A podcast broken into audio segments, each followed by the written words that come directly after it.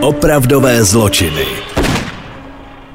Zdravíme všechny zločinožrouty. Zdravíme, a vy, co nás sledujete na videu, tak vidíte, že my už jsme ve vánoční náladě. Máme svetry, máme pozadí. Vítejte v Santově vesničce prokletých. Jak zaznělo v 2,5 chlapa, tak kýček bejč tohle. Ale to k nám patří. Každý rok k nám patří pořádná kýčová nevkusná výzdoba. Je to tak, takže ani letos jsme ji nepodcenili. Máme ji tu, vítejte. A i náš SOP dorazí, ale ten je na cestě ze severního pólu, konkrétně z Brna, dorazí v příštím nebo přes příštím díle. On jde po D1. Ano, to je totiž náš vánoční maskot. Když už jsme ale u toho, tak D1. Včera jsem narazila na článek, když doporučuju v těchto dnech nevýjíždět na D1, že to tam dost stojí za to. Já zrovna po tomto natáčení jedu do Brna. A musím teda říct, přátelé, jezdím to každý týden. A nikdy se mi nestalo, že bych prostě sedla do auta v Praze a jela rovnou na sjezd na můj hůd. Vždycky sjíždím třeba 30 nebo 50 kilometrů před Brnem a jezdím domů 3,5 hodiny. Co si člověk poslechne písniček, ale během toho? A jak se nasere během toho? Takhle, já, když už jsme u toho, tak já jsem včera jela tunelem, jako Blankou, a zavřeli brusnický tunel, jednu část toho. A to je takový ten zákon schválnosti, že se nestihneš dojít vyčůrat, máš někde sraz a řekneš si za 15 minut jsem doma, vydržím to, svačina netřeba. Přátelé, já jsem jela z Holešovic, já ti to vysvětlím přirovnáním. Já jsem jela z Holešovic, ze Smíchova do Holešovic, přes Pražský hrad, kámo, protože mě to vyhodilo z toho tunelu směr Karlovy Vary. Já si říkám, no tak přes Vary to brát nebudu, to už mi přijde jako hodně velká zajížďka. Takže jsem jela, a teď ta navigace tě házela furt do toho tunelu, takže já jsem, přátelé, poprvé v životě jela po Praze jako někam. Jela jsem bez navigace a říkám si, to zvládneš, Lucino, tady se nestratí. A zvládla jsi? Zvládla jsem, takhle, jela jsem místo těch 15 minut hodinu. Hovořila jsem s mojí mámou celou dobu. Ale kdyby si jela tunelem, jdeš třeba hodinu a půl.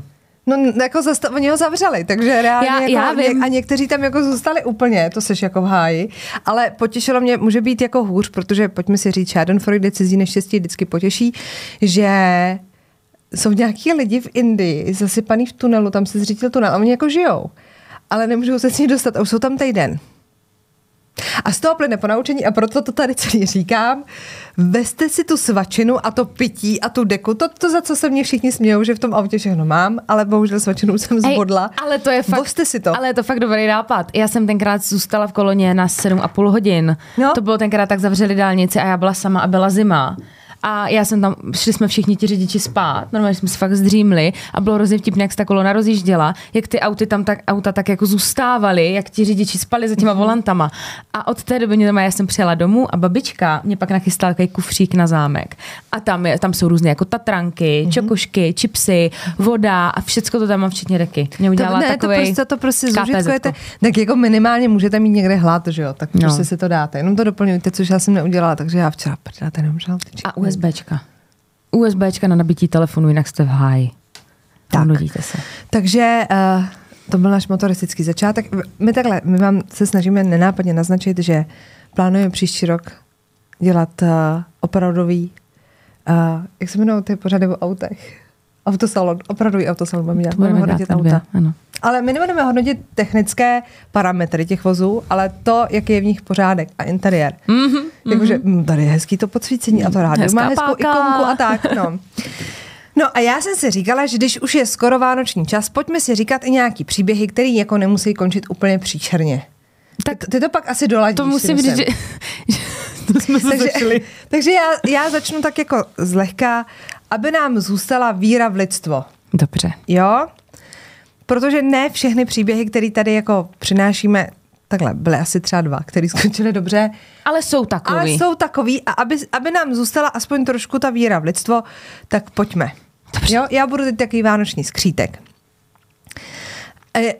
Jako začne to trošku dramaticky, když zmizí 14letá holčina, tak je to vždycky velký neštěstí. A předpokládám, že kdo to jako nezažil z pozice těch příbuzných a rodičů, tak jako nikdo si neumíme představit ten strach. Mm-hmm. Jo? A teď jako nevíte, co se děje, doufáte, že jo, a hlavně doufáte, že se to nepotáhne jako roky, jako třeba rodiče Madeleine McCann, mimochodem k tým mám ještě nějaký jako updaty, řekneme si o polovině. Ale teď je řeč o Nataše Ryan. Ta zmizela v srpnu 1998.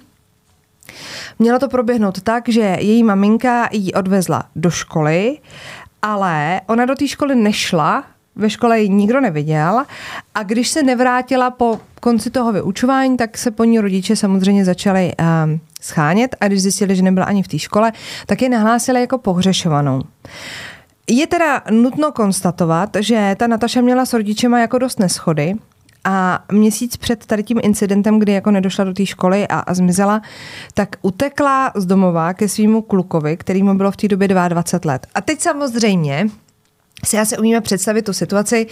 Takhle, když jste v pozici té 14-letý holky, všichni jsme to zažili, najdete si kluka, se kterým vaši jako nesouhlasej, tak jako chcete s ním být a bojujete jako za tu lásku, protože samozřejmě jako věříte, že to bude forever. Jako umíme tomu asi jako porozumět. Já nechci být jako kazič lásky, rozumíte mi, jo? Ano. Já bych vám jako fandila, ale samozřejmě z pozice někoho, komu už je víc než 14, hodně, víc než 14, tak si jako umím představit, že pro ty rodiče, jako když je tý holčině, nejde o to, jaký ten kluk je, ale že je 14 a mu je 22. Což jako v tu chvíli je jako velký rozdíl. Hele, nalejme si čistého vína, že já třeba tohle to absolutně, a je to fakt čistě můj názor, jak vždycky říkáme, spěte si s kým chcete, ale je to čistě můj názor, že kdyby moje dítě třeba takhle, že by mu bylo 14 a mělo 22 letýho, v to už je jako chlap, tak jsem z toho hodně nervózní. Je třeba rozdíl, když je vám 17 a máte 25 letýho. Nebo když mu bude 30 a vám bude 22, je to v pohodě. I kdyby mu bylo 50 a vám bylo 22, tak tam je to úplně už jedno, protože jste oba dva dospělí. Ale tohle, 22, jako tohle je trošku, jak my říkáme, pído. Jako je to fakt už moc. Jako i za mě. Jako takhle, tak jako můžete být jako vyspělí dneska ty lidi, jako my jsme ve 14 letech byli ještě jako idioti, teď už podle mě už je ta generace trošku někde jinde. Já myslím si, že bychom byli jako překvapený, co ve 14 dokážete. Jako... Ne, to jako jo, ale jakože zatím si, a jestli se mnou nesouhlasíte, tak je to naprosto v pořádku, ale za mě, jako pokud je ti 14, já jsem byla dítě. Byla jsem jako dítě. A třeba jeden kluk u nás ve vesnici chodil s 16 a bylo mu 28 a všichni z něho měli srandu, protože je to divný. Protože chodíš k ní do pokojíčku a je ti 28 a chodíš do pokojíčku. A ona tam má toho, kde jste na výběr na tom plakátě. Jako... No jo, takže jako já chápu obě stránky, chápu, že když se zamilujete a chcete spolu být, rozumím tomu, ale rozumím i stránce těch rodičů prostě. Ten její chlapec se jmenoval Scott Black, byl teda její velkou láskou a ona se teda rozhodla pro něj, protože ty rodiče jí ho jako zakazovali, respektive zakazovali, tak nemůžete jí zakázat, asi si s ním úplně výdat, ale předpokládám, že u něj třeba chtěla přespávat, nebo on už ve 22 jako pracoval, takže mohl jezdit třeba na vejlety a vy jako nepustíte svoji 14letou dceru s ním jako na víkend. Reálně se taky můžete bát, že se vrátí 3, že jo, z toho vejletu, což když je jako holce 14, je to jako my přejeme i dětem a mateřství, ale ve 14 nám to přijde trošku brzo. Dobře? A ona teda utekla z domova, ale za 2 dny se vrátila. Ale dopadlo to tak, protože samozřejmě ona byla nezletilá, ale on už zletilej byl, tak nakonec ho to celý jako dohnalo a on potom v roce 99 v listopadu skončil u soudu s obviněním, že jakoby bránil pátrání po ní tím, že nepřiznal, že je u něj, jestli mi rozumíte. Protože oni ty rodiče nahlásili a samozřejmě zapíral a tvrdil, že neví, kde je a ona byla u něj. Ale jako nakonec se to jako vyřešilo, neplynuly z toho žádný jako důsledky, ale samozřejmě musel tomu čelit, protože byl prostě už trestně zodpovědný. Tak to moc děkujeme za dnešní příběh. Dalo to určitě spoustu práce. Holka se našla. No ale to je měsíc předtím, pane bože, než teda se nacházíme v tom srpnu 98, přátelé, jenom jako u vás uvádím do situace, že už jednou zdrhla. Takže logicky, když v tom srpnu 98 nepřišla ze školy domů, tak samozřejmě je jako napadlo, aha, ona zase zdrhla prostě k tomu klukovi. Víš, proto jasně. To jako vyprávím. Ale... pojďme jenom si říct něco málo jako o Nataše, jo. Její rodiče se rozvedli a myslím si, co jsem tak jako četla nějaký jako třeba rozhovory s těma rodinnýma příslušníkama a kamarádama, tak jako to nesla jako hůř. I když jako byla milovaný dítě a ty rodiče jako s ní jako vycházeli dobře, tak prostě jako chcete mít ty rodiče prostě pohromadě. A oni je říkali v dětství, což mě přijde strašně roztomilý, kobylka, nebo takhle. mě to zase tak rozumí nepřijde, protože já nemám ráda kobelky, takže já bych nikdy někomu kobelka neříkala, leda někomu, koho nemám ráda. Ale ona prosím vás, měla hrozně zvláštní styl chůze a co jsem jako pochopila, tak ona velice rychle jako batole přeskočila takovou tu fázi, což nevím, jestli jako úplně jde, ale asi to jde, že jako se vlastně jako plazíte, jakože kde vás položejí, tam vás najdou, to je ta fáze. Aha. Kdy se raduju z toho, že zvedáte tu hlavu. A pak by měla být fáze, kdy jako lezete třeba po čtyřech a ona už jako tu fázi těch po čtyřech jako nějak jako rychle přeskočila a už jako začala chodit. Takže ona jako z lehu začala a taky, proto ji říkali jako kobylka, že byla taková jako neposedná. A vyrůstala v Rockhamptonu, kterýmu se mezi místníma říkala Rock, a po rozvodu rodičů žila teda s tou maminkou, zatímco táta se znovu oženil a se svojí novou manželkou se přestěhoval asi 3 hodiny cesty, jo, od toho roku. A ona se po tom rozvodu rodičů několikrát pokusila o sebevraždu, začala experimentovat s drogama a celkově jako se dostala do fáze, kdy s těma rodičima nemohla najít společnou řeč. Ale nikde samozřejmě není dáno, že kdyby se jako ty rodiče nerozvedli, takže by se to jako nestalo. Jo? Zas ať tady neděláme jako precedens toho, že když se jako rozvedete, nejste schopný jako vycházet s těma dětma. To taky asi nebylo úplně pravda. No a když došlo teda k tomu zmizení v roce 1998, tak logicky všichni šli jako na první dobrou do toho baráku, kde bydlel Scott, protože si říkali, no jo, tak už je to tady zás měsíc prostě v tahu a Natasha is missing, takže pojďme Scotta ti prohledat barák. Takže mu prohledávali dům, ale nic.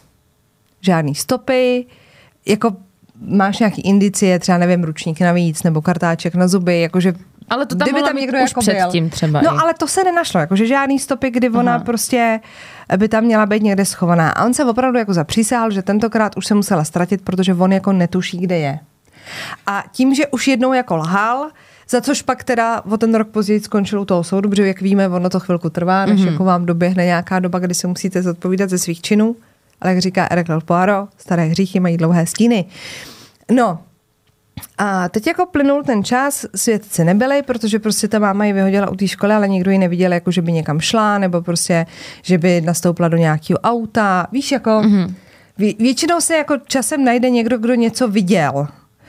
Ale tady prostě ne, takže ta policie už jako neměla vlastně kudy se jako vydat a ta rodina se teda začala jako smiřovat s tím, že ta Natasha opravdu může být jako po smrti. Už prostě se dostanete jako do stádia, kdy už vlastně možná to chcete uzavřít. Víš, jakože byla poměrně velká, už by se jako vrátila domů, kdyby někde byla. Věříš tomu, že ten Scott prostě by ti to řekl, protože to trvá a už jako plynuly ty měsíce. A aby se teda ta rodina mohla aspoň pomyslně rozloučit a nějak to jako uzavřít, což třeba já osobně jako chápu, tak v den, kdy jí mělo být 17, to znamená 3 roky po tom zmizení, plus minus, jo, tak uspořádali vzpomínkovou bohoslužbu v Bundabergu v Queenslandu. A ono totiž jako pro tu teorii, že se jí opravdu něco jako stalo a že už nežije, a hovořila i informace, kdy v době, kdy ta Natasha zmizela, začaly mizet v tom okolí i další ženy ve věku od 19 do 39 let. A dokonce i 9letá dívka zmizela v té době. Prostě evidentně bylo jasný, že tam řádí nějaký prostě sériový vrah. Mm-hmm. Nakonec policie dopadla Leonarda Frasera, který pak stanul před soudem za svoje činy, mezi který se přidalo i zmizení a teda asi i vražda Natashy. Leonard Fraser byl policií popisován jako sexuální predátor. Dokonce jeden z těch policistů, co na tom případu dělal, tak říkal, že to je jako jeden z nejhorších predátorů, jakýho si jako umíte představit. Po vyšetření psychologii byl diagnostikován jako psychopat a násilník, který už ve vězení dřív skončil za znásilňování žen. A to je zase taky to, jakože tak už tam byl, dostal se sven a akorát se to za celý zhoršilo a odnes na to spousta dalších lidí. Ale já o něm mluvím jako jenom pro doplnění toho příběhu. Tohle není příběh o Leonardu Fraserovi, aby bylo jasno. Tohle je příběh o té Nataše. A on se nám tam jako zamíchal, dobře? V roce 1997 byl propuštěn a bohužel za to teda museli zaplatit další ženy. 22. dubna 1999 To byl poslední čin, který ho jako dostal potom do vězení, tak znásilnil a zavraždil 9letou Keyru Steinhardt a on ji pronásledoval na cestě domů ze školy.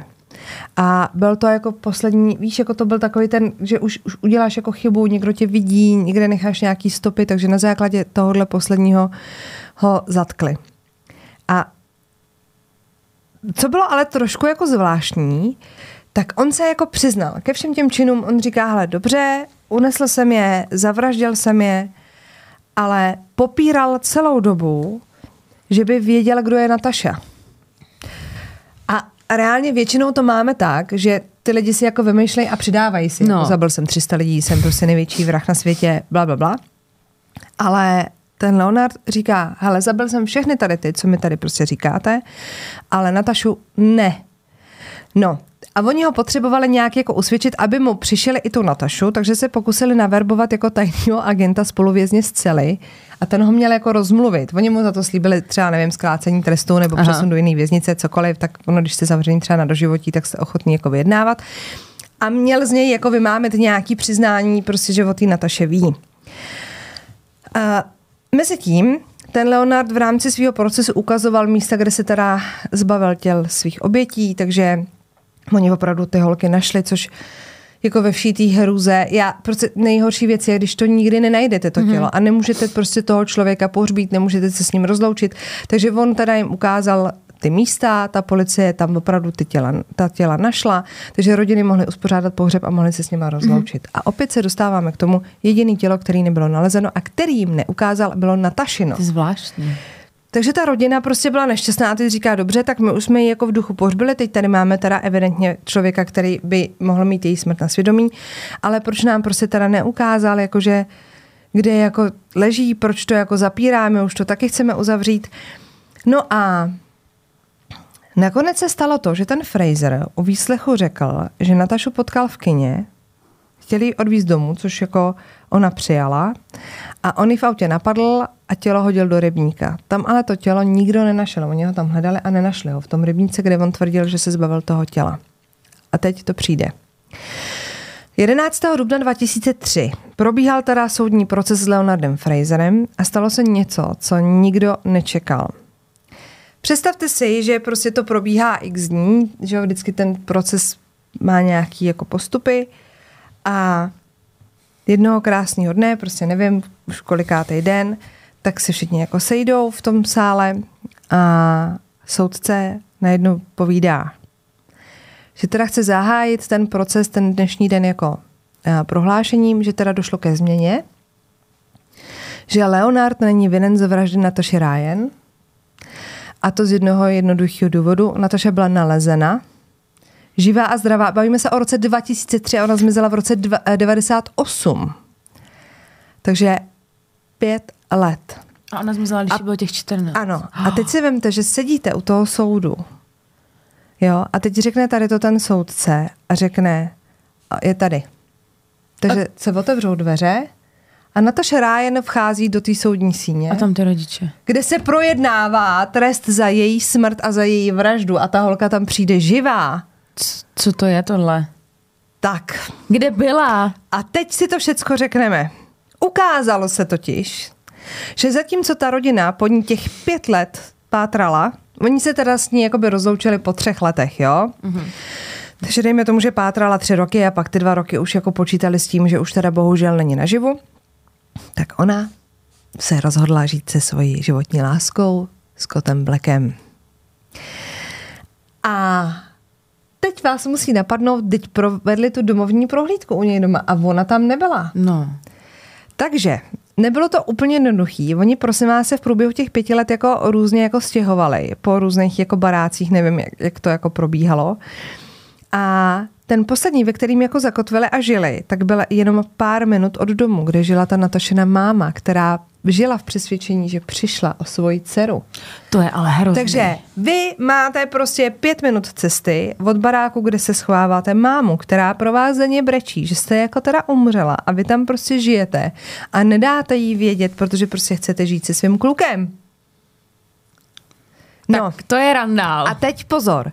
Scott teda pracoval celou dobu, pracoval v mlékárně a teď ty kolegové jako říkali, hele, on byl jako veselý, nikdy se, jako, ale chápete, jako na druhou stranu musíte v té hlavě, to bychom my dvě nikdy nezvládli s naší poruchou pozornosti, ale on se třeba nikdy neprořek. Rozumíš mi? Ty musíš jako fungovat, jako 5 let žiješ vlastně na tajňáka, máš tu holku doma, teď ona musí něco jíst, musíte nějak fungovat a to není jako, že se schováte jako na jeden den doma. Ona nemohla během dne chodit ven, aby ji nikdo neviděl. No to je za mě to nejhorší, že třeba kdyby žili v jiném státě, nebo vojeli do Mexika se schovat. Kde nikdo jako nezná a ona mohla chodit a ona bydala v podstatě v sousedství tý mámy.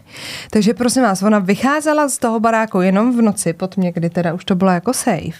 Takže se šli třeba projít nebo na pláž někam nebo jen tak jako na vzduch. Ale teď si vemte, že jako jaký to je život, že vy nemůžete jít do kina, nemůžete jít na večeři, nemůžete jít na párty, teď jste jako mladý pár, chcete se s tím člověkem jako užívat a ona opravdu těch 5 let byla zavřená po těch barácích. A dokonce, a teď si říkáte, no tak třeba tam mohlo něco někoho trknout, víš, jako že třeba nechceš k sobě pozvat někoho na návštěvu nebo tak. Omyl. K němu normálně chodili návštěvy, k němu chodili kámoši, felit, vůbec prostě nic a ona během té doby, kdy přišla návštěva, tak byla schovaná ve skříni, dokud ten návštěva neodešla. On se snažil opravdu žít jako normální život, takže k němu domů normálně chodili lidi a nikdo nevěděl, že tam s ním ta holka žije. Celých těch 5 let on se choval jako normální, mladý, veselý kluk, ti kolegové ho měli rádi. Nikdo z nich neřekl, jako byl divnej, zadumčivej, vždycky po práci šel hned do domů, nešel s náma ani na pivo.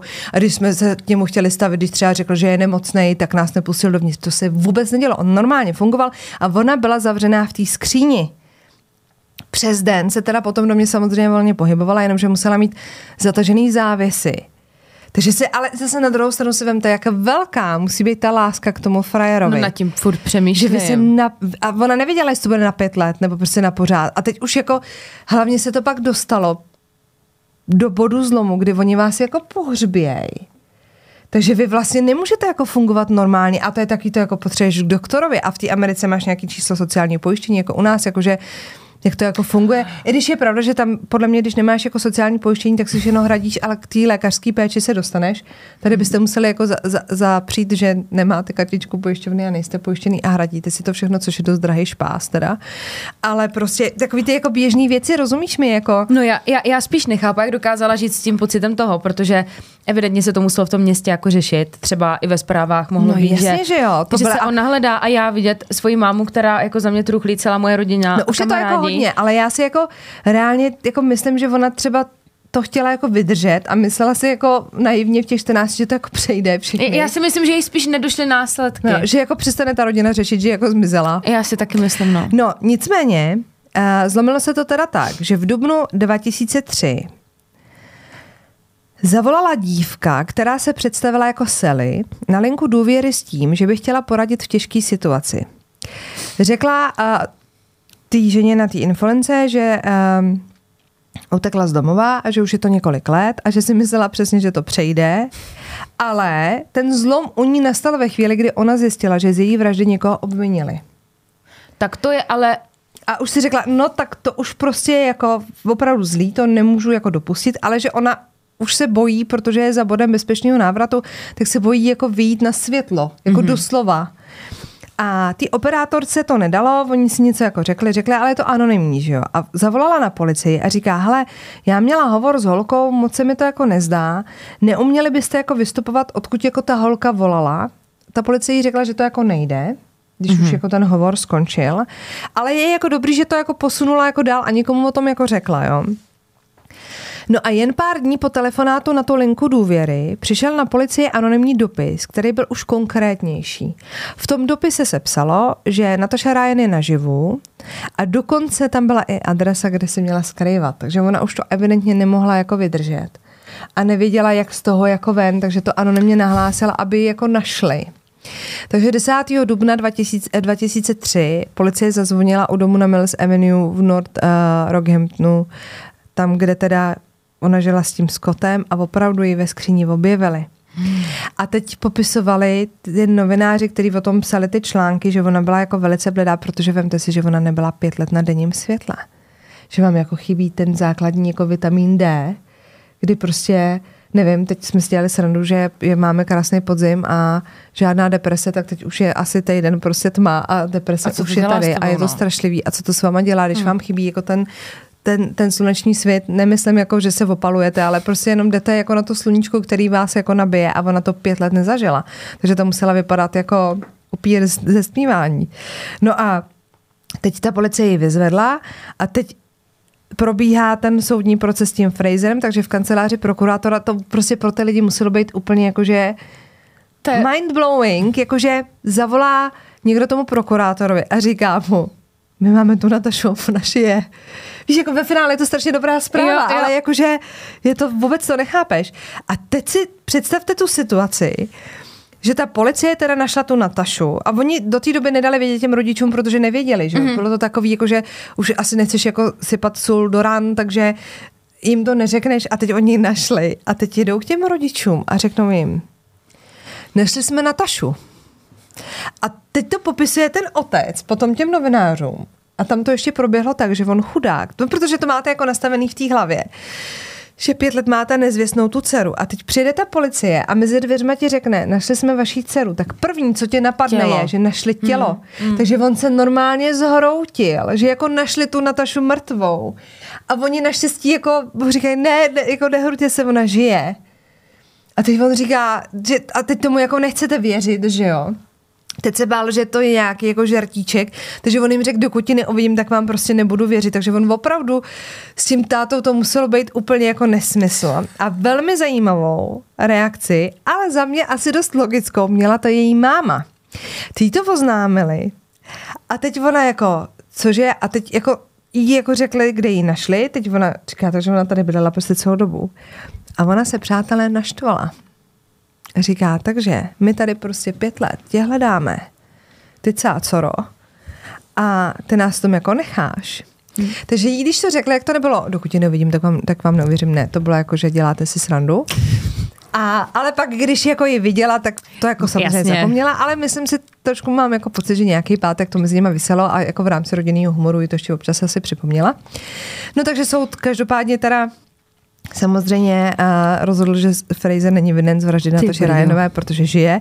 Nicméně byl shledán vinným ze spáchání dalších vražd, ze kterých byl obviněn a skončil na doživotí. Ale tenhle ten příběh by teď jako mohl skončit, ale má to nějaký konsekvence, to vaše chování, takže samozřejmě. To mě zajímá. Co se dělo potom? No, takže jestli se Nataša myslela, že jí ten útěk jen tak jako projde, což si podle mě už jako nemyslela ve chvíli, když jako probíhal ten soud s tím Leonardem, tak samozřejmě, protože nic není horšího než veřejný mínění. A to ještě nebyly v roce 2003 sociální sítě, jako jsou teď. Teď by zažila Nataša pravý jako kyberpeklo. Tak samozřejmě ji všichni odsoudili, protože prostě nechala trápit tu rodinu. Teď my tady nevidíme ty záběry těch plačících rodičů a tak, ale prostě ty co to jako viděli, to je jako kdyby prostě, chápeš, jako rodiče Madeleine McCann teď o tom dokumentu všechno a najednou přijde ta holka a řekne, já jsem se schovávala tady prostě, protože sranda, ne? No. Funny. No a takže jako ta se hodně dlouho jako podle mě musela jako vyslýchat a poslouchat jako velmi, velmi zlý věci, protože lidi umějí být velmi, velmi zlý. I když jako, když se od toho jako odprostíte, asi chápeme všechny strany téhle skupiny. Každopádně, jak ona sama, tak Scott skončili před soudem. No. On skončil na rok ve vězení s 2letým odkladem za maření spravedlnosti a lhaní policii. A u něj teda bohužel ten soud se přihlédl k tomu, že měsíc předtím kecal. Že jako je blbý, když už ji zapíráš po druhý.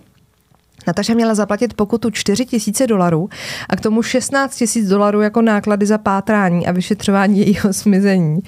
Soudkyně ale pozor, nakonec od toho rozhodnutí upustila, protože bylo jasný, že to nemá jako z čeho splácet, když po 5 letech vylezla prostě z kanafasu. Ale co uměla a co jí musíme teda uznat, je, že uměla zpeněžit svůj příběh. Ona si nechala i se Scottem zaplatit za několik rozhovorů, jakože dobře zaplatit a teď přijde prostě třešnička na dortu, co je na celém příběhu nejhezčí. Nataša a Scott se vzali v roce 2008, oni přátelé opravdu se milovali tak moc, že se vzali v roce 2008, pořád jsou spolu a mají spolu 3 děti. Takhle krásný příběh jsme tady ještě neměli. To si dala srandu, až tak hezký. Pozor, a jejich svatba byla teda přísně střežená, protože Natasha marketing umí, Natasha ví. Hosté měli zakázáno na ní fotit nebo natáčet a dokonce u vstupu do toho místa, kde se konala svatba, byli normálně sekuritáci a prohledali tě, abys jako netočila a tak, nepronesla nějaký zařízení. Oni se totiž rozhodli ty svatební fotky zpeněžit, prodali to magazínu Women's Day za $200,000.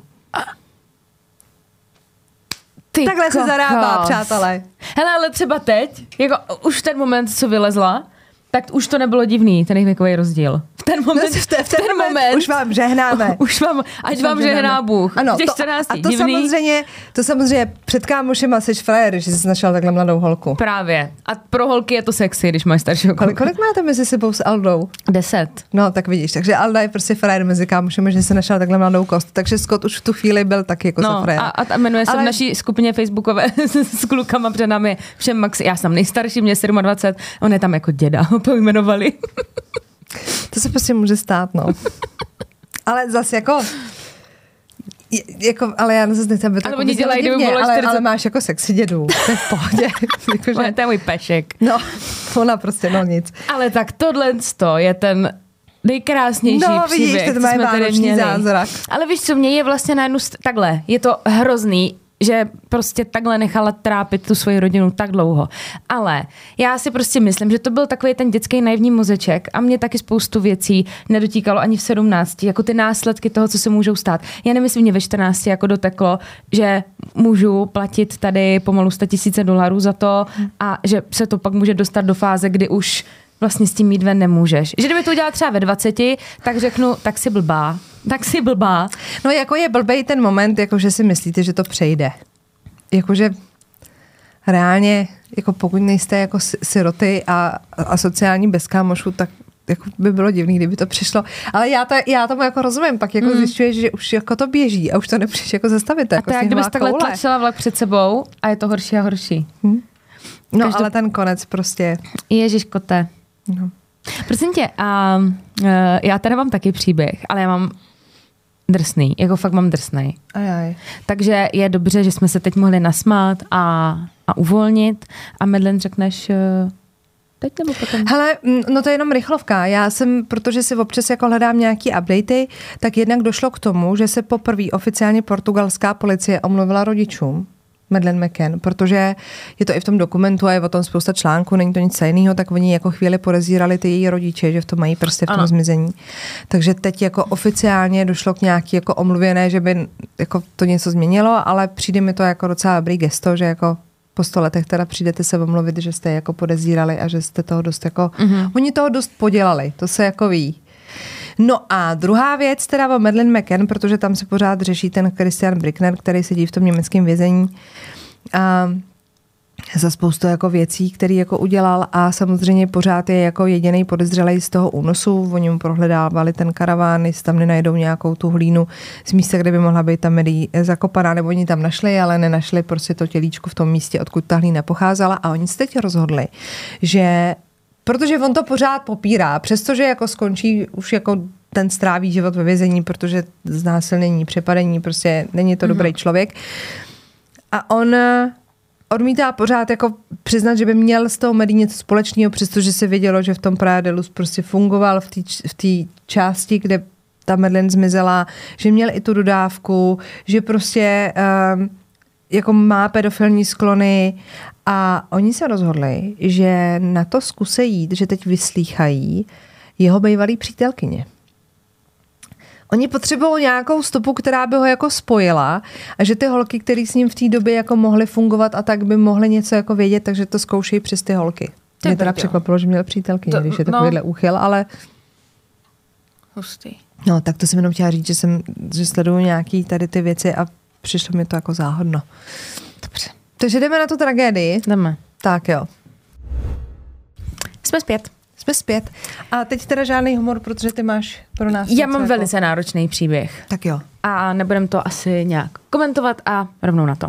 Zamíříme do USA, do Houstonu, A budu v dnešním příběhu mluvit hned o dvou dívkách, protože obě dvě jsou v tom příběhu důležitý. Jde o jmenuje se Elizabeth Peña, jako agent Peña, a Jennifer Ertman. Ta Elizabeth byla o rok starší než ta Jennifer, narodila se v roce 1977 a Jennifer se narodila v 78. Ty holky potvrzovaly pravidlo, že každá brunetka musí mít svoji blondýnu. To je takový to, jak se říká. Ona byla i to příjmení jako Peňa, je jasný, že tam ona myslím byla Venezuelka. A odkud známe toho Peňu? Proč? Peňa, no přece Narcos. Agent Peňa. Tak na to nekoukala. Agent Peňa, no to je ten herec, co hrál Last of Us. Tak to já už vím. Sexy taťka. Ano. A byly jako krásný jako kontrasty. Ona byla totálně tmavej typ, ta Elizabeth, a ta Jen byla zase blondýnka. Hrozně hezký holky, byly to nejlepší kamarádky a krom toho, že teda byly krásný ženský, tak byly milý, slušný, šikovný, chytrý. Měli prostě všechno, co správná baba má mít. A je teda pravda, že když se budeme bavit třeba o té Jennifer, tak ta měla být taková ta jako vtipnější. Já jsem to třeba pochopila a i kdybyste si je dali vedle sebe třeba ty jejich fotky, tak hnedka na první pohled vidíte, že ta Elizabeth na mě působí víc tak jako, ne jako víc holčičí, ale taková jako větší princeznička, ale v dobrém slova smyslu. A ta Jen na mě působila spíš, že byste ju zařadili, že si může zahrát fotbal s klukama a je taková jako dost v pohodě holka, ale hrozně to těm holčinám fungovalo. No, byly teda kamarádky na život a na smrt a v podstatě všechen svůj volný čas se snažili trávit společně. Obě dvě milovali módu, neustále si kupovali společně nějaký časopisy, vystříhávali si outfity, které se jim líbily, snažili se inspirovat, samozřejmě 24/7 řešili kluky a drby ve škole a byli takovýto duo, který každý ve škole znal. Všichni je znali. Pokud jde o jejich rodiny, tak Elizabeth, ta byla z velké rodiny, měla ještě 2 sourozence a rodiče, kteří žili společně, milovali se a byla to jedna velká krásná rodina. A v podstatě ta Jen to měla úplně stejný, jenom s tím rozdílem, že byla jedináček. Ale chci tím říct to, že pocházeli z dobrých a slušných rodin, takže i to zázemí bylo perfektní. V té době, o které se budeme bavit, tak jim bylo 15 a 16 a obě dvě měly plány, že půjdou na vysokou, řešili spolu, kam půjdou, dokonce si holky plánovali, že by bylo úplně nejlepší, kdyby šli na tu vysokou společně, ale bohužel se teda společné školy nedočkali. 24. červenec, rok 1993. To je ten den, o kterým se budeme bavit. Holky dostaly pozvánku od své kamarádky Jeany, že dělá party u sebe doma. Nezapomínejme na to, že byli jako v poměrně mladém věku, takže to nebyla žádná ožíračka, ale Jeana prostě rodiče jí to dovolili, bazén, léto, tak udělala pártošku. Teď samozřejmě ti rodiče přemýšleli, jestli ty holky pustí nebo nepustí, ale tím, že ty holky na rovinu řekly, hele, mami, tati, chci jít prostě jako na párty, pít se tam nebude, je to Jeana, rodiče si všechno zjistili, všechno sedělo, tak je tam pustili. Holky na tu párty dorazily okolo 20. hodiny, všechno bylo perfektní, dokonce je tam jeden z těch rodičů odvezl, takže přesně věděl, kde ty holky jsou, ale měli jednu domluvu, jak ta Jennifer, tak ta Elizabeth se svými rodiči, že musí být před 12. doma. Jo, někde se uvádí, že ve 3:15, někde ve 12, prostě jako popelka do půlnoci doma, obě dvě. Jo, že i ti rodiče spolu komunikovali a dohodli se takhle. Ty holky opravdu nepily žádný alkohol, byli fakt svědomitý a slušný, jen se teda trošičku zakecali, protože samozřejmě byl tam nějaký kluk, takže tam jsou pak nějaký další kámošky, tak to tam všechno drbete a najednou ten čas utíká strašně rychle. A zapomněli, kolik je hodin. A začali trošičku nestíhat. A měli 2 možnosti, jak se dostat domů. Oni bydleli celkem blízko u sebe, takže holky měly společnou cestu. Buď by šli normální cestou po ulici, kde jsou lampy, kde jsou domy, ale ta cesta by byla o hodně delší. A nebo byla možnost využít zkratku přes park.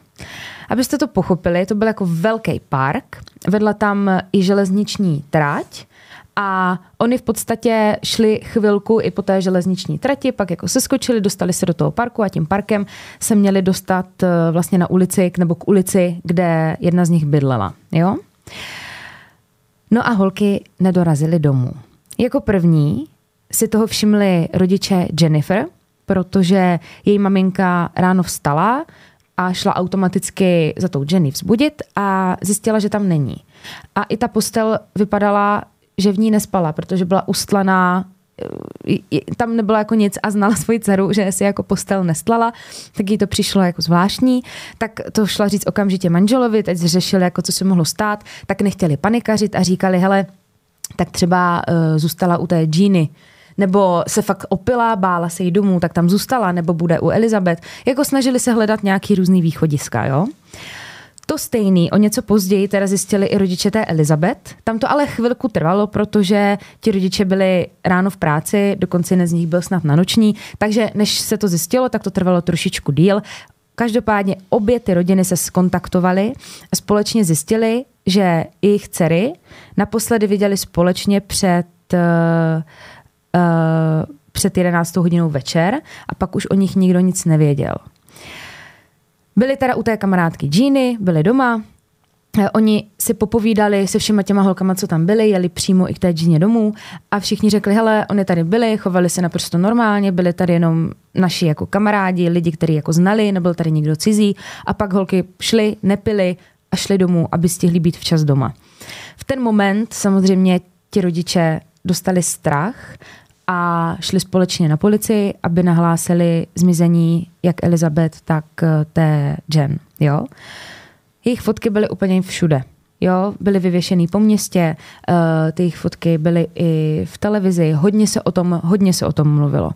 Ta policie samozřejmě vyslýchala i sousedy, jestli někdo třeba večer nevenčil psa a nevšiml si, že ty holky společně jdou. Přece jenom je tady jako zvláštní to, že zmizely obě.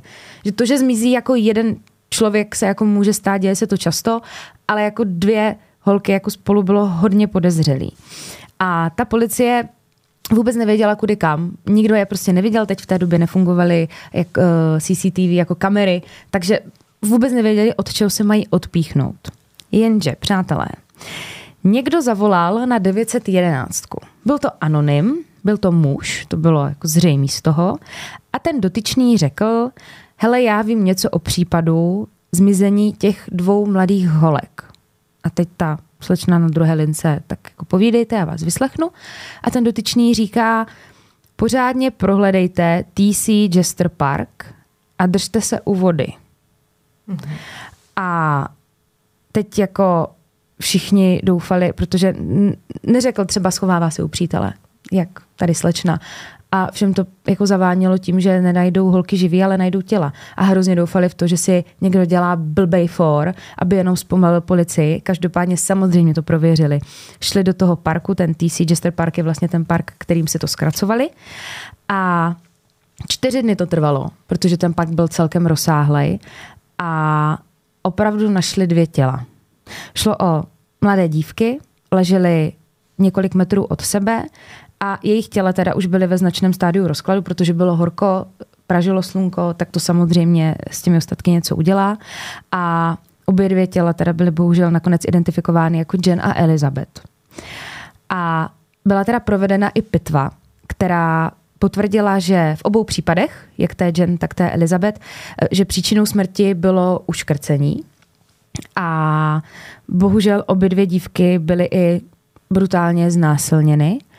A tady po tom zjištění se ta policie do toho ještě víc opřela, protože už věděli, že nevyšetřují zmizení, ale vyšetřují brutální dvojnásobnou vraždu.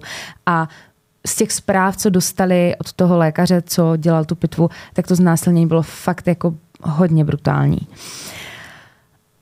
Ta policie, když byla na tom místě činu, kde našli ty holky, tak samozřejmě prohledali celý okolí a někteří z nich se shodli jako na tom, že mají pocit, že by ty vraždy nemusel mít na svědomí jeden pachatel, ale že těch pachatelů mohlo být víc, protože tam bylo jako víc stop, ale samozřejmě jsi jako v parku a tam furt jako někdo chodil, tak to bylo takový celkem pomatený, ale počítali s oběma variantama.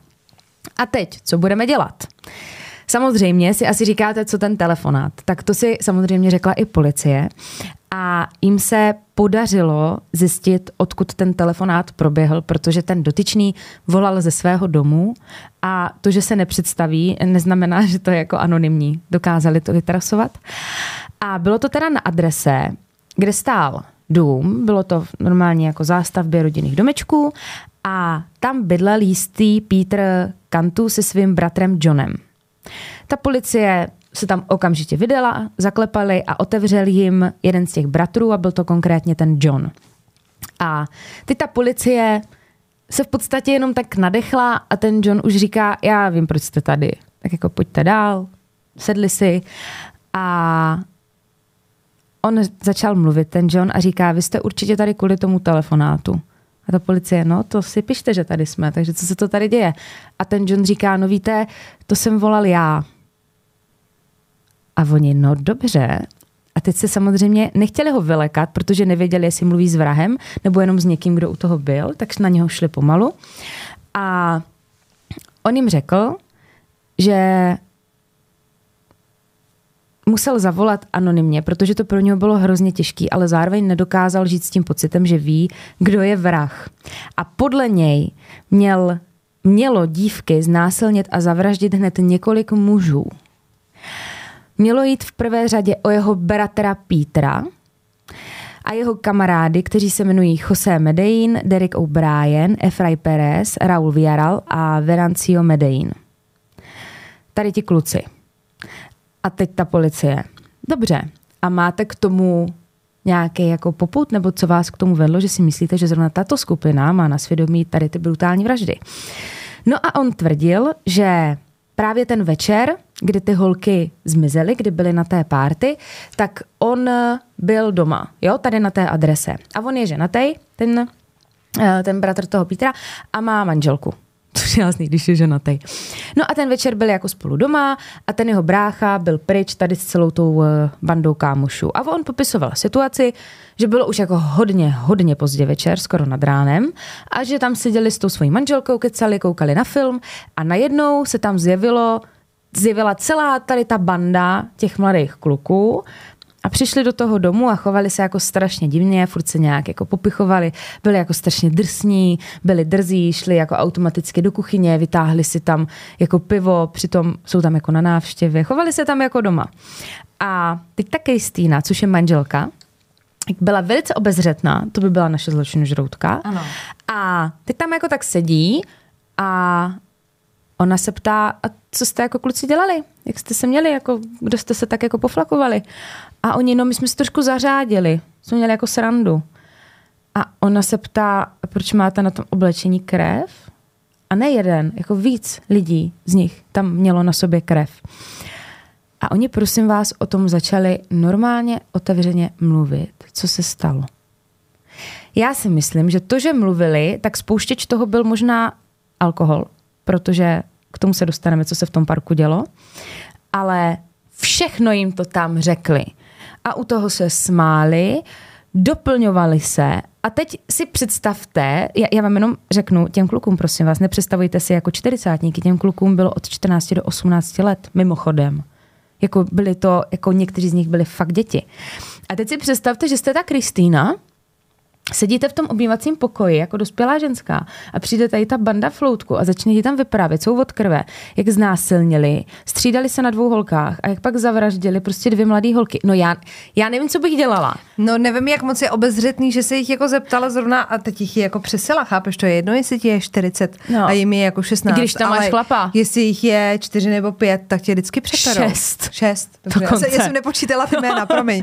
A ona teda nic neříkala, jenom jim jako přitakávala a říkala a jo, aby jako v nich vzbudila pocit nějaké jako důvěry, všecko jim odkejvala, zůstala teda pěkně v šoku a pořád někde uvnitř jako v duši doufala, že si dělají srandu, že jsou ožralí a dělají machry, ale v momentě, kdy jeden z nich vytáhl z kapsy prstínky, řetízky, na jednom z nich dokonce byla ještě zaschlá krev, tak jí a tomu manželovi došlo, že to teda sranda nebyla. Ta partička si u nich doma začala ty šperky rozdělovat, protože ti kluci měli partnerky. A jedna z těch partnerek měla narozeniny. Tak jo. A oni dokonce měli nějak stejný jméno, že ona byla Elizabeth a měla nějaký přívěšek s Éčkem a ten jeden z těch kluků měl partnerku a její křestní jméno taky začínalo na E, takže no hrozný. Teď oni si to tam jako třídili, tomu všemu přihlíželi ti manželé a oba dva teda dělali, že jsou na jejich straně a pak nakonec všichni odešli pryč a ti manželé tam zůstali sami. V ten moment se ta Kristýna totálně sesypala, plakala, teď samozřejmě ten stres z ní i odešel, protože se bála i jako o svůj život, nechápala, že je to vůbec možný a bylo to pro ní hrozně náročný dvojnásob, protože ona sama se v minulosti stala obětí násilnění. Takže to pro ní, jí to probudilo to trauma a chtěla jako zadostiučinění, aby ti kluci byli potrestáni, protože vzali život dvou mladým holkám a hrozně se v nich jako viděla v těch holčinách, protože i ona tenkrát mohla přijít o život. A teď samozřejmě se snažila přesvědčit toho Johna, aby celou tu věc nahlásil na policii, že to prostě musí udělat. Ale ten samozřejmě se trošku jako zdráhal, protože to je jeho mladší brácha, ale naštěstí ona mu jako vysvětlila, že to můžou ti kluci udělat znovu. A můžou to udělat znovu. A Bůh ví, jestli už to třeba někdy předtím neudělali. Takže ten John se teda nakonec rozhodl, že i přesto, že to je jeho brácha, tak to nahlásil na tu policii. A dál už ten příběh teda známe. Zavolám tu policii, ta přijela a teď jsou u nich, jo? On dokonce předal ten John té policii ty šperky, protože jak si je tam rozdělili, tak ten Peter si nějaký nechal, měli v pokojíčku, tak je předal té policii. Bylo potvrzený, že to jsou šperky jedné z obětí. A všichni členové té skupiny byli zatčeni a začali výslechy. Mě teda překvapilo, že oni nic nepopírali a neměli absolutně žádný tendence ani na sebe tu vinu házet. Víš, že většinou, když se stalo takhle něco ve skupině, nebo byl tam víc jak jeden pachatel, tak si na sebe spíš tak ukazovali. A ten to udělal a já jsem přihlížel a já od toho dávám ruce pryč. Já to chtěl nahlásit. Ale tady všecko přiznali, všecko popsali a nejvíc teda mluvil ten Pete, který se ho rozpovídal hodně. A my víme, co se teda stalo. Ten večer se v tom parku sešla celá tady ta parta kluků, plus tam byly ještě navíc další dva. Byli to bratři, Roman a Frank Sandovalovi. Jo? Takže jich tam bylo 8 na začátku. No a oni, nevím, 14 až 18, tak jste takový ještě jako děti, i v těch 18 v podstatě. A oni si nehráli na to, ale oni byli jako přesvědčení, že mají jako dost drsnou partu a pokud chceš vkročit do té party, tak musíš projít nějakým procesem. A ti bratři, ten Roman s tím Frankem, chtěli právě vstoupit do té party. Ne, pardon, tady ti dva ne, omlouvám se, smažte to bokem, omlouvám se, popletla se jména. Jeden z těch kluků, co pak vraždili, tak se chtěl právě přidat k té bandě. A probíhalo to tak, že jste se poprali. A dokud jste nepřeprali toho svého protivníka, tak jste nemohli vstoupit do té bandy. A proto se sešli v tom parku, nikdo tam nebyl, sešli se tam večer za tmy, aby nikdo neviděl a nebyl z toho problém. Jo? Nový člen byl Raúl Villarreal, aby jsme jenom věděli. Jo? Sešli se teda v parku, bylo jich tam 8, všechno jako proběhlo v pohodě, potom, aby to oslavili v uvozovkách, tak si otevřeli nějaký pivo, měli tam nějaký víno, tak začali popíjet a proběhlo nějaký oficiální zasvěcení a pak se rozhodli, hele, už nám jako dochází chlast, tak se pojďme někam přesunout, něco koupíme, jeden měl doma nějaký zásoby, takže se přesunou. Ale ti bratři, ti Sandovalovi, už byli unavení a řekli si, hele, my už na to prdíme a šli domů, což udělali strašně dobře. No jenže, jak šli po té cestě domů, zbytek party tam zůstal, těch 6 kluků, tak ti kluci potkali ty holky, tu Elizabeth s tou Jen, jo. Ale nic se nestalo, jenom okolo sebe prošli a šli dál. Pak ale ty holky se nerozdělily, ale ta Elizabeth šla dřív, jak ta Jen. Nevím proč, mohlo se stát, že ona v obě spěchali, teď ta Jen třeba se šla vyčůrat, nebo si mohla zavazovat kaničku, jako mohla cokoliv. Ale důležitá informace, ta Elizabeth měla celkem jako náskok. No a jak šla, tak narazila na jednoho z těch kluků. Teď samozřejmě krásná štíhlá brunetka, tak na ní začala něco pokřikovat. Byl to teda ten Jose Medellín a měl na ní nějaké oplzlý poznámky, různé sexuální návrhy a ta Elizabeth se ho snažila prostě ignorovat a šla dál. Koukala se jenom před sebe a šla. A v tomhle, a šla dál, jo. Byla napřed a ta Jen to ještě pořád nevěděla, že tam jsou nějací kluci. Ta Elizabeth zašla za roh a tam zjistila, že jich je tam víc, což ona nevěděla, ona myslela, že tam jenom ten Medellín a že mu prostě uteče, jenže tam narazila na celou tu partu a když se otočila, tak zjistila, že tam není ani ta Jen, že je tam najednou úplně sama někde ve tmě v nějakém parku. Samozřejmě všechny poslala do háje a ten Jose na ní začal sahat, ona se mu snažila vysmíknout a začala utíkat, ale k ničemu to nevedlo, místo toho i začal osahávat. Ta Elizabeth samozřejmě křičela o pomoc a prosila, ať toho nechá. Do toho tam v pozadí stáli ti ostatní kluci, jenom se na to koukali a povzbuzovali ho. A teď děcka, jo. Jako důkaz toho, jak strašní kamarádky byly. Ta Elizabeth je tam na zemi, on ji tam vošmatlává, znásilňuje ji. Do toho tam ta banda hučí tam někde v pozadí. A je tam sama ta Elizabeth. A ti kluci neměli ani páru, že tam je nějaká druhá holka. A ona prosila o život ta Elizabeth. A ta Jen to uslyšela a místo toho, aby si jako zachránila život a utekla pryč, tak ona utíkala přímo tam.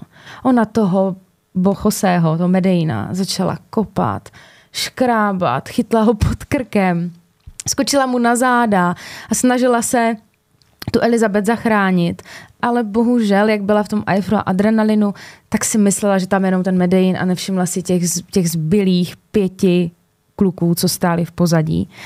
Takže tu Jennifer okamžitě spacifikovali a potom nastal pro ty holky naprostý horor, který trval víc jak hodinu.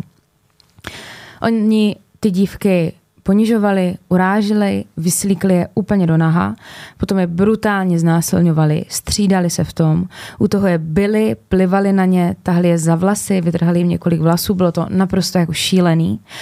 A potom teda, co už měli dost, tak začali přemýšlet, co teď. Většina z nich se přikláněla k tomu názoru, že prostě odejdou. Stejně je tma, oni nás nepoznali, stejně jim to nebude nikdo věřit. Holky slibovaly, že to jako neřeknou, prosili. No jenže Pete měl takový strach, že by ty holky šly na policii a mohly je udat, tak se rozhodl, že je zabijou. A tím, že tam byl jeden z nejstarších a byl takový kápo té party, tak ho samozřejmě všichni poslechli. Raúl a Derek vzali Jennifer, nařídili jí, aby si klekla. Děcka, to byla jak prostě poprava. Ona si musela kleknout. Teď si představte, že vás tam jako hodinu a půl znásilňují, bijou. Jste úplně už jako na pokraji sil. Ona se tam musela kleknout. Ten Raúl si sundal pásek a společně s tím Derekem tu Jennifer začali škrtit. A teď na tohle celý se tam koukala ta Elizabeth, která ležela pár metrů od ní. A ona sebrala poslední zbytky svých sil, že uteče a ona fakt začala utíkat, jenže samozřejmě tady po tom celém šílenství byla úplně vysílená, takže tu chudinku chytli a nejenom to, oni ji brutálně zbyli, ale jakože úplně všichni. Za to, že se pokusila utíct. Měla zlomenou ruku, měla zlomený žebra, měla vyražený zuby, byla celá domlácená. Jako ten obličej vlastně ani nebylo poznat, že je to ona na první pohled, kdybyste ji jako viděli. Nakonec jí dali na kolena a uškrtili ji pomocí toho pásku a tam vlastně tu vraždu provedl ten zbytek té party.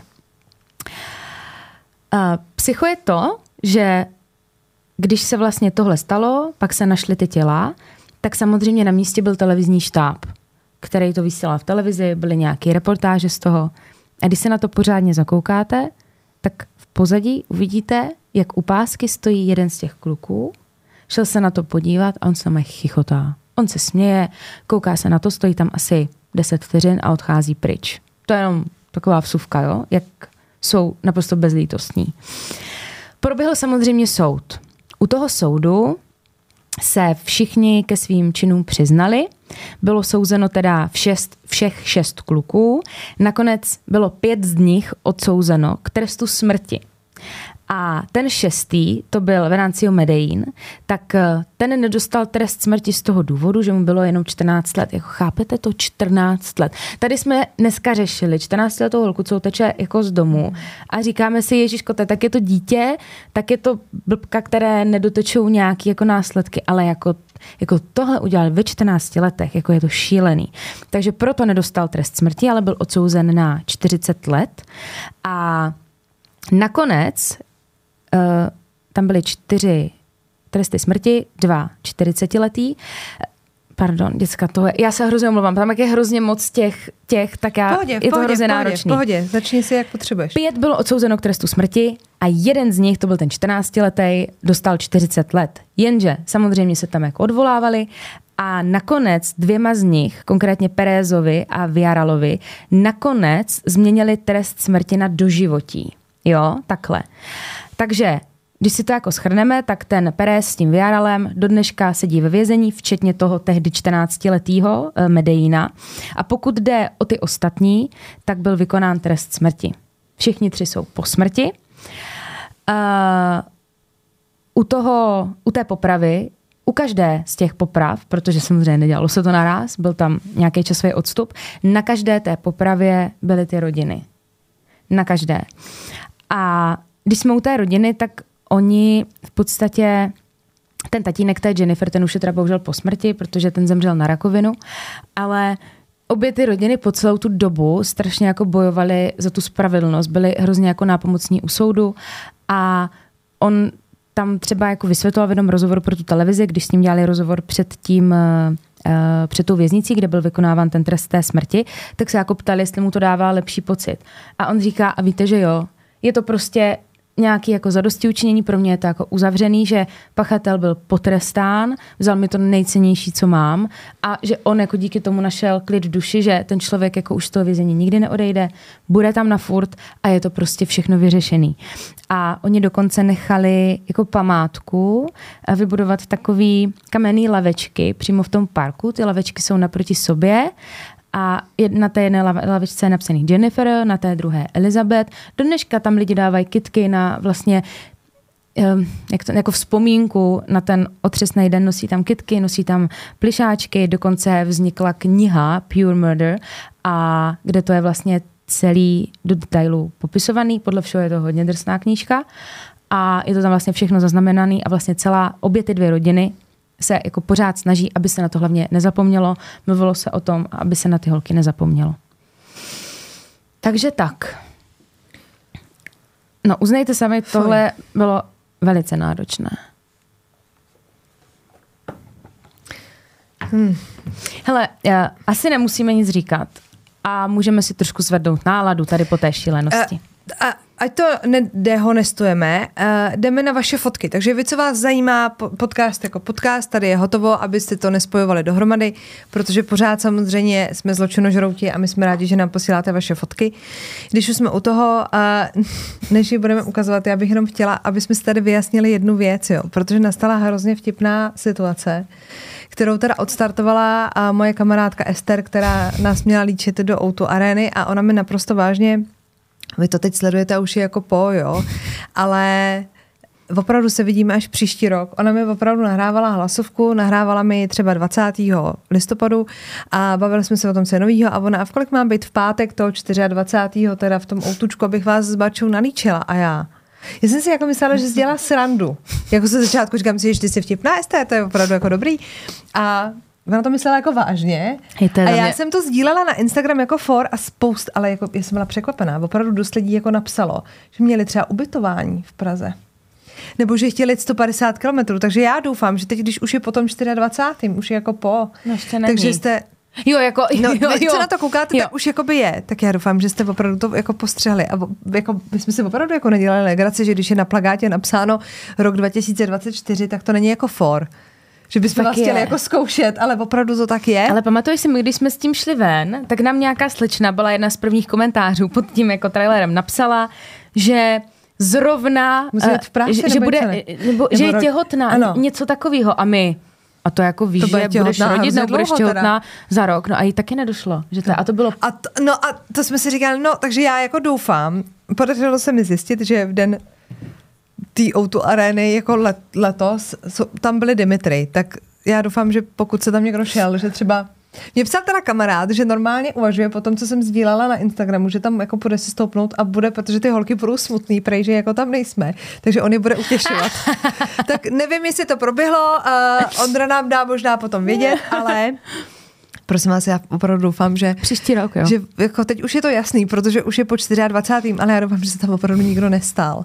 Jako opravdu jsme pro to udělali maximum, sdíleli jsme to na těch Instagramech všech a i jsme to tady říkali a opravdu, když tam je jako 2024, tak myslíme 2024, jako není to for, jako letopočty neumíme, nebo staletí máme s tím trošku problém, ale tohle je poměrně důležitý, tak jenom, jo, tak jsme věděli. To jako prošlo. Tak a k tomu se vážou právě ty fotografie. Tak třeba doufám, že tam nebudeš čekat ty. Tady máme takového fešáka v našem tričku. A tady nás slečna sedí vzadu v autě a má tam to jako video, že nás kouká na YouTube. Aha. A to jsi docela dobrá, abych se poblila. Jo, no. Jako sedět vzadu v autě a koukat na telefon. A tady je, co slečna, ta by nám mohla fotit merch. To má hezky vyfocený. Hele, a tady nás někdo kouká, ale já nevím, tady mám v ruce nějaký stroj. Nějaký metr, ne? To je asi v práci. No a má tam jako na taňáka, že jako pracovat a nepracuje. V pořádku. Tady pak máme policejní muzeum. Fotka z Beseda, holky v tričku, krásný. Besed tady si, pane bože, ať tam ta kniha nespadne. Tady si čte někdo v mořu. Počkej, a to leží? To je asi Černý moře, ne? Když leží bez lehátka. A nebo je to tak nízký. A nebo to je tak nízký. A nebo je to jako trik. Jakože sedí zadkem na zem. To je fakt dobrý, ale. No dobře. A tady máme malířku. Ježíš, ale to je moc hezký obraz. Počkej, hlavně ta kočka. Ježíš, se na tu kočku, co dělá ta kočka na té fotce. Ale tam je... Ty tam maluješ obraz. A tam je jako... Jsem chtěla říct, jak je to... To je ta legendární fotka, jak ten americký voják líbá tu sestřičku. Je to krásný, ale v pozadí mně přijde, že je atomový výbuch, jakože hřib. No tak je to tematický. No to je, no. To je mazec. No ale počkej, sleduj tu kočku, co jí to dělá. Ta kočka. Pro mě tu kočku píchla teď do horního měkkého patra v ústech. Ježiš, to je skvělý. No a já tady mám ještě takhle takovouhle hezkou slečnu, která nás asi poslouchá takhle a já si trošku myslím, že vím, kde je, ale... Ukáž, kde je? Nebo ne? Tohle je magistrála, ne? Jo, vím, kde je, ano. No, tak podívej, takyhle hezký. Víme, kde jsi. A má křišťál na krku. Ta holka ví. Tak jo, tak děkujeme, fotky si tam umístíme a příště si zase představíme další z vás. My tu zase budeme. Tak. Doufáme, že i vy taky. Tak pa. Zůstaňte na svobodě a naživu.